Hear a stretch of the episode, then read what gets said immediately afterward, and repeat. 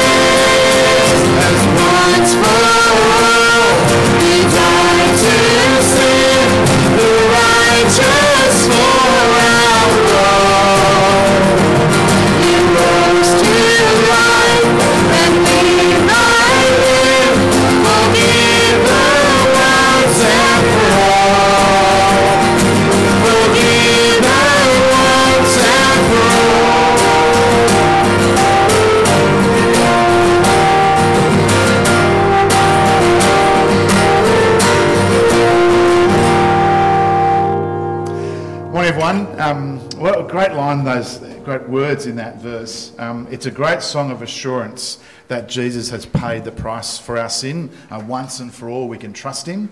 Um, we can be right with God when we trust Him. Let's um, let's continue singing together uh, a, a, great song of praise. Um, there is a male and female part, and so it makes a bit of sense that the guys will follow me and the girls will follow Sophie. Sounds good.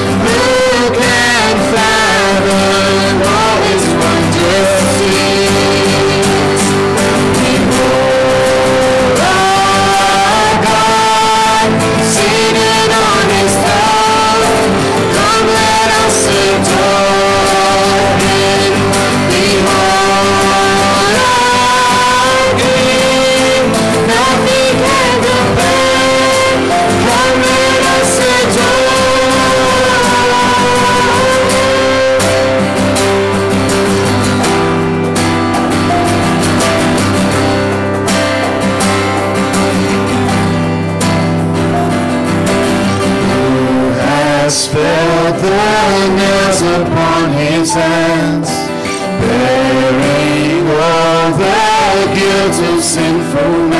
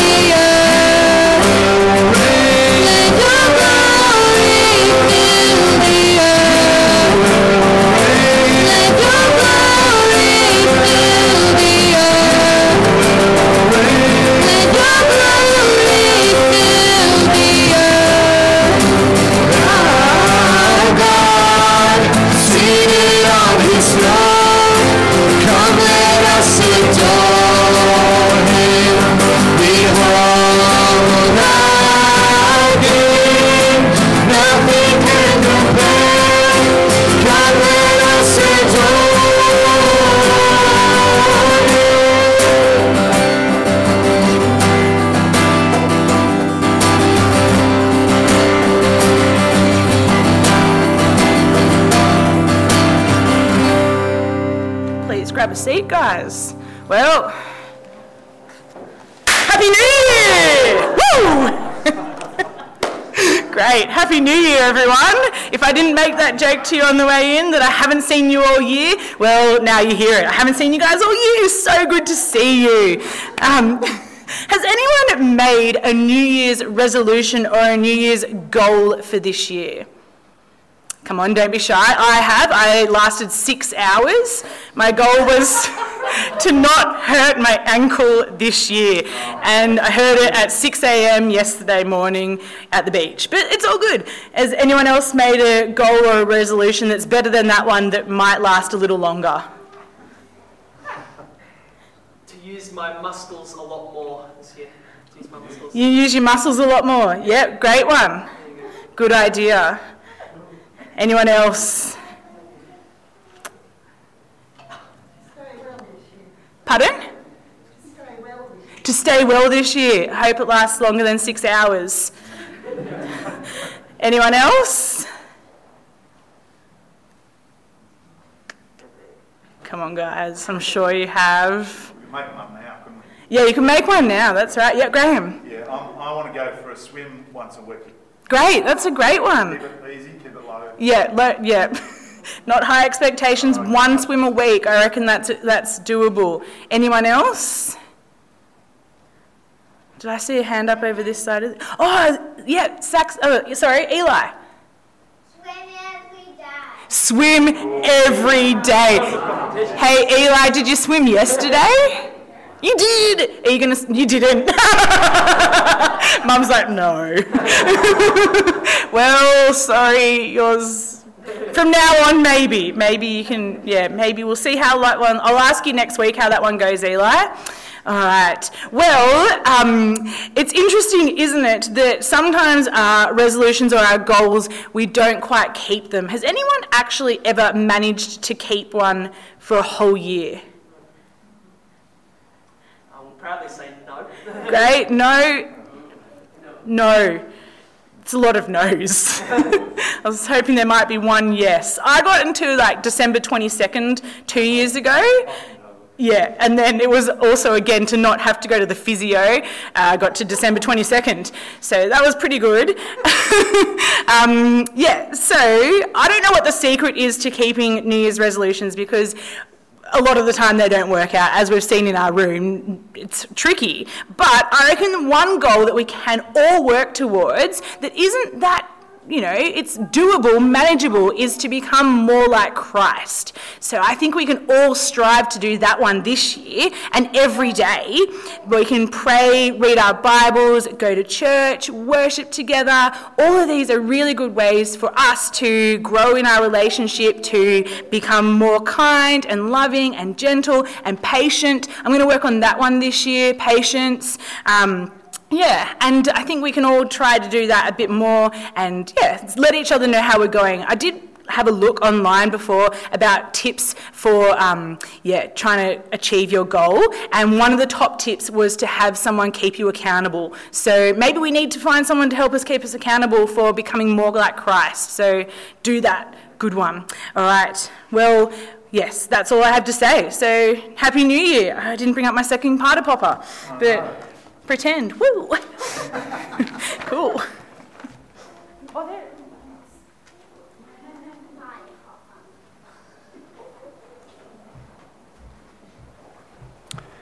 Our Bible reading this morning comes from Matthew chapter six, 16, reading from verse 21.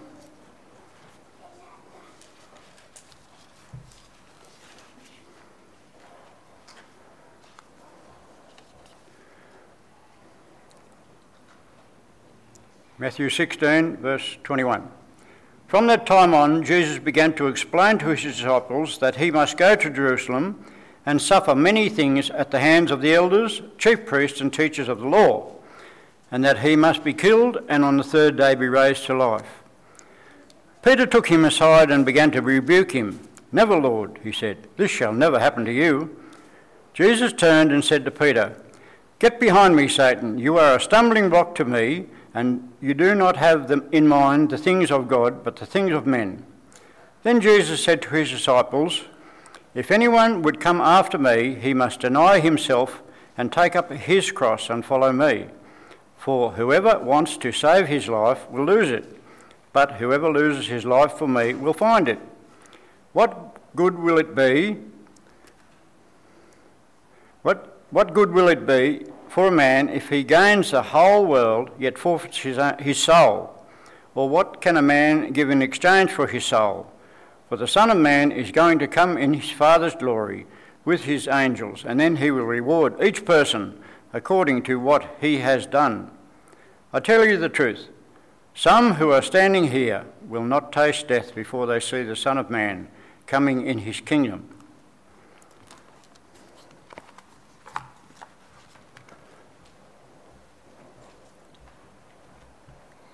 Second reading this morning comes from Luke. Last chapter in Luke, chapter 24. Luke 24, verses 36 to 48. While I was still talking about this, Jesus himself stood among them and said to them, Peace be with you. They were startled and frightened, thinking they saw a ghost. He said to them, Why are you troubled, and why do doubts rise in your mind? Look at my hands and my feet. It is I myself. Touch me and see. A ghost does not have flesh and bones, as you see I have. When he had said this, he showed them his hands and feet. And while they still did not believe it because of joy and amazement, he asked them, Do you have anything here to eat? They gave him a piece of broiled fish, and he took it and ate it in their presence. He said to them, This is what I told you while I was still with you. Everything must be fulfilled that is written about me in the law of Moses, the prophets, and the Psalms.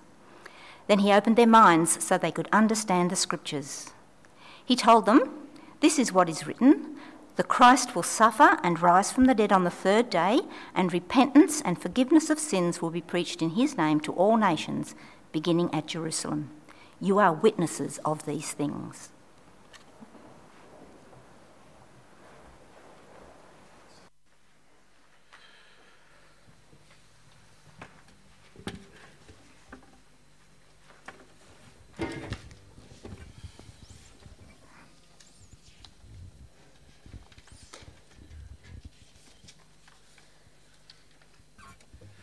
From uh, time to time, we, um, we say the Lord's the, uh, the Apostles' Creed. Well, now we're going to sing it. So let's stand and sing the Apostles' Creed together.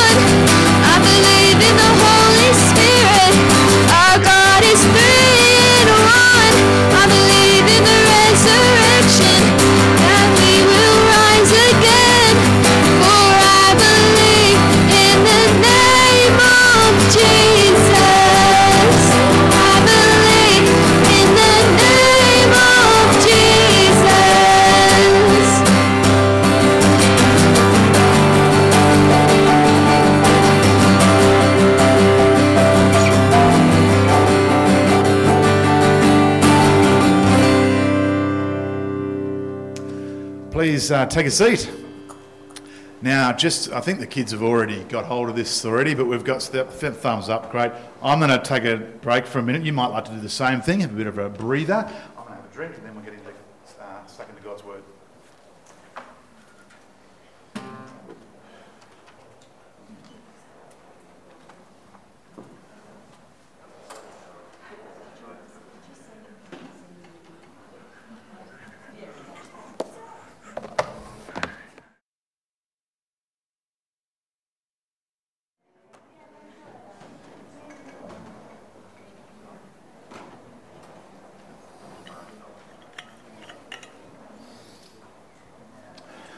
I picked a few songs that were a bit higher this morning. Uh, Sophie and I were um, struggling a bit there, but I hope you did okay. Um, great to have the sax playing with us. It's excellent. Thanks, Sam. It's wonderful, I think. Uh, well, Happy New Year to you. My name's Graham. If you don't know me, um, one of the ministers here.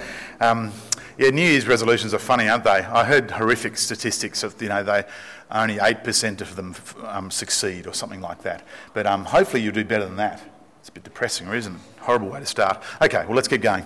Um, uh, if you, there's an outline, well, there's a blank in your, your January bulletin. So you might want to scribble some notes down if you like in that blank, but I'll try to have most of the sermon outline up on the screen so you can follow along. Um, we're going to be focusing our time in a few books, and I'm going to have some, some uh, scriptures up on the screen. You can see this is where our series is going, by the way. So today we're looking at what is doubt, and next week, the danger of doubt. How can I be sure? Overcoming doubt, and finally, in um, the last week of January, growing in confident faith. This is a really great week to bring a friend along to church. I know a lot of people away on holidays, and that's, that's what happens in January. That's okay. But um, if, you, if you have the opportunity to, invite a friend to church, especially if you've been talking with someone about Jesus and you've, you've been taking that next step that we often talk about. Um, this, is, this might be that next step. Uh, bring them along to church and, uh, uh, and, they can hear the, hear the gospel, they can hear the good news about Jesus as we talk about uh, doubt. Anyway, how about I pray for us? Well, we're going to have a Q&A at the end too, so if you've got a question, maybe scribble it down and there'll be an opportunity at the end to, to ask a question or a word of encouragement or something like that. So let's pray. Uh, Father, we thank you for your word to us today. We thank you that we can believe and we, be- we can believe in um, the resurrection. We can believe in the Holy Spirit that you are, that you are God, as we've just been seeing. Um, we can believe in your Son. Uh, Lord, we pray today as we hear your word and we think about this uh, topic, Lord, you can um, work in our hearts and minds and that we can take action uh, as a result of what we hear. In Jesus' name, amen. And welcome to if you're watching at home. Uh, so if you're away for a week and you miss a week, you can catch up with our, on our YouTube channel and, uh, and follow the, the sermon that way. Well, when I became a Christian, I guess, um, I don't know, I guess looking back, uh, I was confident that I had overcome my skepticism and any sort of unbelief. In fact, a big part of my story was my unbelief in other religions, uh, in other answers to questions of life. But, I, but also, I, I, finally acknowledged that I needed a saviour and, and, uh, and who was the historical Jesus Christ of Nazareth. And there's no doubt I started out with a confident faith in Jesus. Uh, and I was conscious of growing in that faith, especially with the help of, of Christian friends and, um, and leaders. But over the, uh, over the years, as I've, as I've grown, um, I've faced doubts.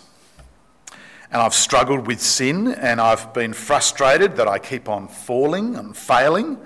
Uh, and sometimes I've felt distant from God, and sometimes I've felt as if God's not there at all. And I've struggled with seeing at times next to no fruit in my ministry and the disappointments of being let down by church and Christian friends. And during times of serious illness, I doubted. I selfishly, and even though it was wrong, I, I still cried out, Why, God, why would you do this to me? Um, what have I done to deserve this? I've been in a, a paid vocationary ministry, right, for just on 20 years. I've um, ministered to lots of different people at all stages of life. And I've spent many a time with many people who have struggled with doubt. Uh, for some, it was a real fight to keep them to keep their faith, a real struggle. Uh, for others, well, it was a short burst of, of lack of assurance. Whatever time period of one's doubt, the result is it, it, it, robs Christians of their joy and their peace and their delight in God, and it prevents them from serving Him wholeheartedly and sacrificially. Now, here's the problem the problem is, is that it's a hidden struggle. Maybe you've never heard a minister from up front in church talk to you honestly about their doubt. That's because we like to sweep it under the carpet. Uh, we, like to, we like to keep it hidden. We tend to bury it. We find it hard to admit and we're ashamed of it. And so we don't talk about it. Hey, we're meant to be people of faith, right? But sweeping under the carpet and pretending it's not there will not help. We need to be honest with it and find help so we can get back to a joyful and confident faith. So here's my prayer of this little series of ours is that you'll be reassured to discover that doubt is a common experience for believers in the Lord Jesus. In fact, I'm really hoping you get that today. Today's pretty simple, our little introduction. But also, I'll be praying that you'll be helped to grow stronger in your faith in the Lord Jesus. That's what I'm hoping. Pretty simple prayers, really, and I encourage you to pray the same thing over the next five weeks in January. But before we get on to answering the question, that question of what is doubt, our first little question up there, I want to share with you some fictional cases. These aren't, these aren't real people I'm talking to you about, but they're real stories and they might resonate with you because I want you to hear from the get go that there's no single reason why Christians experience doubt. So, let me introduce you to Stephen. Uh, Stephen is a committed Christian in, a, in his 20s. For a long time, he's struggled with internet pornography. Most of the time, he's been able to resist his desire, but then he's gripped by an irresistible urge to download again. This often happens when he's feeling low, lonely, or unhappy, and the repeated failures make him feel like he's not really a true believer. How can he be forgiven and have the Holy Spirit when he keeps failing in this way? Or there's Barbara. Barbara is a retired missionary who spent many years serving the Lord in Indonesia. Not long after she arrived back home, she was diagnosed with aggressive breast cancer. Many friends have been praying for her to be healed, but these prayers have not been answered. She's questioning whether there can be a good and loving God if He has allowed her to suffer like this after a lifetime of faithful service. Or Roger. He became a Christian more than 30 years ago. He's never experienced any significant periods when he questioned his faith, but he's troubled that now and then he finds himself wondering, for no apparent reason, whether what he believes can really be true, especially when the vast majority of other people are not Christians. These times pass quickly, and he reminds himself of the facts of the gospel but he can't help but wonder if there is something fundamentally wrong with his faith. Or there's Jenny. Jenny grew up in a strong Christian family. She can't remember a time that she did not believe in Jesus and pray to him. She's very active in her local church. She doesn't question the truth of her Christian faith. But deep down, she worries that she really is a Christian. She didn't have a dramatic conversion experience like some of her friends. And nor has she had some deep conviction of her sin or any great delight in her salvation. Most of the time, she's happy and content, but she wonders if she really has a spiritual life. One more story Susan's story. Susan's in her early 20s, and she's been surrounded by Christians for most of her life and is a committed Christian herself. But lately, she's been greatly discouraged by the behaviour of some so called Christians in her life. People who say they're believers but don't, don't act like Jesus is their Lord at all. And this has caused, caused Susan to doubt what difference believing in Jesus actually makes. And if following Jesus means being aligned with these people, well, she doesn't want to be part of that at all. It's made her doubt her commitment to church And how can God save people like that anyway? Well, I don't know, any of those resonate with you, maybe. We could keep going. There's lots of other stories I could tell you about. Uh, real people, um, or real stories, those aren't real people, but they're real stories. Uh, real experiences that Christians have when it comes to doubt, and maybe some of them resonated with you. But, friends, here's the good news. Right? The good news is we might like to keep doubt hidden, but the Bible sure doesn't. The Bible doesn't keep it hidden, it tackles the problem head on. And to quote a helpful book on the subject, the Bible admits that doubt will be a problem for all of God's people for some of the time, and for some of God's people for much of the time. Probably the most famous doubter in the Bible is, of course, thank you, Thomas. Yeah, Thomas is probably the most famous doubter. He gets a nickname, Doubting Thomas. Um, John's biography of Jesus tells us how Thomas first refused to believe that Jesus had really risen even though he just appeared to his disciples. He said, uh, and you can see that in um, uh, just in, I haven't put in my notes, where is it? Just in verse 25. Unless I see the nail marks in his hands and put my finger where the nails were and put my hands into his side, I will not believe, says Thomas. Well, uh, Jesus appeared a week later, but this time Thomas was with the other disciples. And when he saw Jesus, Thomas famously said, My Lord and my God. Now, many of us who struggle with doubt, we long for such an experience. Gee, wouldn't that be good? Wouldn't that? It makes things so much clearer. There's Jesus in front of me.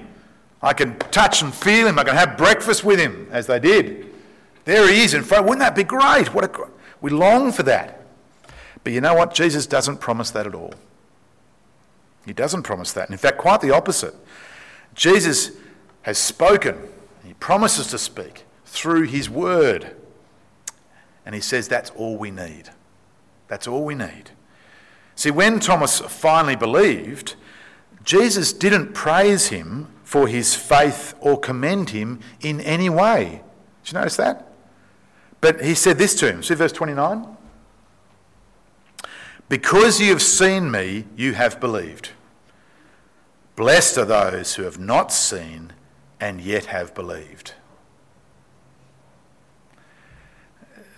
Jesus doesn't promise us that we will see in, his, in this life. Instead, we are called to live by faith in the promises of his word, not by sight. And we didn't know, we don't know this. Know this that God's word in the Bible is completely sufficient to meet the challenge of doubt. That's the promise of God, the promise of God this morning that we need to hear. And that's where we're going to go, as we always do, week in, week out. We're going to go back to God's word. We're going to go back to God's word, and, and, and so that we can have a confident faith in the Lord Jesus. All right, well, let's get back to this question then. What is doubt? I'm going to spend a bit of time on this. Uh, what is doubt? Well, Doubt, it, it, doubt's, it's a term used to describe a number, of, a number of feelings of uncertainty, really, that's what it is. But doubt is uncertainty about the future. To doubt is the opposite of certainty. For example, I am right to doubt that England will win another Ashes Test match this series. I'm right to doubt that. No problem. Uh, so, this type of doubt, therefore, is a lack of certainty about an unpredictable outcome a cricket match, for example, and expresses our opinion that a certain possibility is unlikely. Follow that. For example, Christians may suffer doubt like this when they doubt their faith would cope if they are diagnosed with a terminal disease. That type of doubt may cause them to question the reality of their faith right now. And the same can be said if we Christians may suffer doubt like this when they doubt their faith would cope with uh, upcoming persecution. That's very uh, particularly bad. Right now, that will question them. That will cause them to question their faith. Well, second, doubt is uncertainty about something you believe to be true. Uh, this reminds me of a little bit of a story uh, I came across during the week, which may help us to understand what this type of doubt is. So, a defendant was on trial for murder. There was, a, there was strong evidence indicating guilt, but there was no dead body. In the defence's closing statement, the lawyer, uh, knowing that his client would probably be convicted, resorted to an old courtroom trick, legal trick. He said, Ladies and gentlemen, ladies and gentlemen of the jury, I have a surprise for you all. The lawyer said as he looked at his watch. Within one minute, the person presumed dead in this case will walk into this courtroom. He looked toward the courtroom door. Well, the jurors, somewhat stunned, all looked eagerly on. A minute passed, nothing happened. Finally, the lawyer said, Actually, I made up that last previous statement. But all of you looked with anticipation. I therefore put to you that I have a reason that, that uh, you have a reasonable doubt in this case as to whether anyone was killed, and insist that you return a verdict of not guilty. Well, the jury, uh, clearly a little bit confused, retired to deliberate. A few minutes later, the jury returned and pronounced a verdict of guilty. But how? inquired the lawyer. You must have had some doubt. I saw all of you stare at the door. The jury foreman replied, Oh, yes, we looked, but your client didn't. Aha! You see, in a courtroom, that sort of scene, members of the jury can be convinced by the truth of the prosecution's case. They can be. But then they begin to wonder, they begin to doubt whether the case is so clear cut when the defence speaks. That's the sort of doubt we're talking about here. New information sometimes prompts doubt and causes re evaluation of their beliefs. Doubt in this case is more like questioning our beliefs, and it leads to changing our mind. It leads to changing our opinions. It leads to changing our convictions. It might even lead to stronger convictions. But having questions doesn't mean we have stopped believing. In fact, Christians regularly have doubts or questions like this. And it's a good thing because it'll help us to grow and mature in our faith. So it's important we see the difference between questioning doubt and unbelief.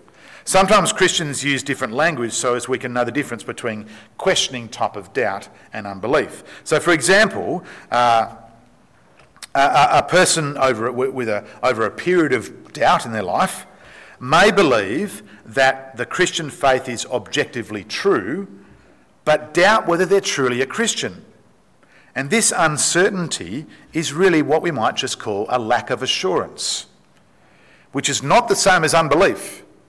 And the way we go about uh, tackling the problem is also different. Finally, we do sometimes use the term doubt to mean unbelief. For example, an atheist doubts that God exists, they don't believe. Or we might even use the term doubt to describe a church leader who does not believe in the resurrection. So and so doubts the resurrection. Well, when it, when he really, what he really means is they don't believe it. Well, so the point of all this, well, the point of all this is to see is to see the range of ways we use the term doubt, and so we can see the inevitability that one day, well, we'll probably experience doubt in some form or another. Or another. At times, that'll mean we that'll mean questioning something we believe, and this will be good if it leads to a deeper conviction of our faith or some new conviction which is more accurate from God's word. But we cannot be complacent about our doubts because the Bible warns us strongly of the danger of unbelief. We'll pick up again this next week. Many of us feel our failure acutely when we experience doubt. And of course, this is made worse when we never talk about it. We know the stories of the heroes of the Bible who trusted God in extraordinary situations, and so we feel like a failure in comparison. Oh, I'm not like that guy. But the truth is, when we read the Bible carefully, we, we see that virtually all of God's heroes experience times of doubt. Now, the best example of this is in Hebrews 11. It's a bit of homework for you this week if you like. Read through Hebrews 11, you can follow through some of the stories. We, when we read of these heroes of the Old Testament in Hebrews 11, and we're urged to follow their example, but many of these heroes experienced doubt. So Abraham's a good example. Abraham doubted that God would keep his promises to him. Twice he passed his wife off as his sister so he could keep safe because um, he feared for his life. Even after God had promised his, him a son, he put together a plan with his infertile wife to have a child by her servant. He doubted. In the end, Abraham's faith and perseverance was forged through, through a battle with doubt. Same's true for Moses, same's true for Gideon, same's true for Elijah, for Job. List goes on. And then when we jump over to the New Testament, the same sort of pattern continues. Even when, when Jesus was with the disciples, they struggled with doubt. Peter doubted that Jesus actually had to go to Jerusalem to suffer. Uh, Ian read this to us before. He said, you might remember what, what, what uh, Peter said to Jesus. He said, Never, Lord. Uh, this shall never happen to you. And in a, in a classic, famous line from Jesus, Jesus says, Get behind me, Satan. You don't have in mind the things of God. Peter doubted. And we've already heard the story of Thomas. But it wasn't just Thomas, all the disciples found the resurrection hard to believe. Uh, Luke 24, verse 38 to 39. Jesus said to them, Why are you troubled? And why do doubts rise in your minds? Look at my hands and my feet. It is I myself. Touch me and see. A ghost does not have flesh and bones, as you see I have. That's what to us before. And, and even after the Holy Spirit was given at Pentecost, after all that that happened, Peter, when told to go to the Gentiles, when told to go to the nations, what does he do? He doubts. He doubts. He doubts whether the gospels, whether he should preach the gospel to the Gentiles. That's Acts 10. James, James urges believers not to doubt, but to pray with faith. James 1 verse 6. And in Jude, Jude 22, command, Jude commanded the church to be merciful to those who doubt. In fact, doubt has been around since Adam and Eve well, Adam and Eve questioned God's plan for them. That, meant, that means that we actually live, as, we, as the Bible tells us in, from Genesis 3, we live in a fallen world, an imperfect world, a world that, that is impacted and, and by, by sin and has spiritual darkness at its core. So, doubt, well, actually, doubt should not surprise us. In fact, faith, trusting in God, that should be the real surprise. True faith that triumphs over unbelief is always a miracle of God. So, if you're sitting here today or watching online and you've struggled with doubt, very simple message today as we start our series. I want you to be encouraged. Be encouraged if you've struggled with doubt. The fact that you doubt does not mean you can't be a Christian. Doubt is not the same as unbelief. Many Christians, many heroes of the faith have struggled with doubt. But here's where the rubber hits the road. We can't afford to ignore our doubt. We can't afford to sweep it under the carpet. I like what Beck said about having a buddy, um, a, a, someone who would keep you accountable in your New Year's resolutions. Maybe this might help. Someone to talk to, talk to about your doubt. We can't keep pretending it's not there, hoping it'll go away. We need to deal with it and make sure it doesn't develop into unbelief. So, keep coming along to our summer series. Uh, if you miss a week, you can catch up online.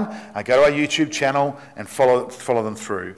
We must use our doubt as an opportunity to develop a more confident, resilient, and mature faith. How about we pray and then um, we'll see, what, see if anyone's got any questions. You might have a question about what are we going to do in the series. That's probably true as well. So you can ask that too. Um, all right, let me pray. Father, as we, um, as we remember and celebrate over Christmas time, we thank you that you came to this earth in flesh and blood in your Son, Jesus, to reveal yourself to us. And so today we pray that we put our trust in the Lord Jesus. Lord, help us not to doubt, but when we do, we pray that we'll use that doubt to question and then to grow and then to mature. We thank you that we've got real, real examples of real people in the Bible who struggled with doubt. And Lord, maybe just like Peter, who, uh, who struggled with doubt, but then kept coming back to you, Lord Jesus, and trusting in him. And so we pray that we can do the same thing over this series. We thank you for your kindness to us. We thank you for church. In Jesus' name, amen.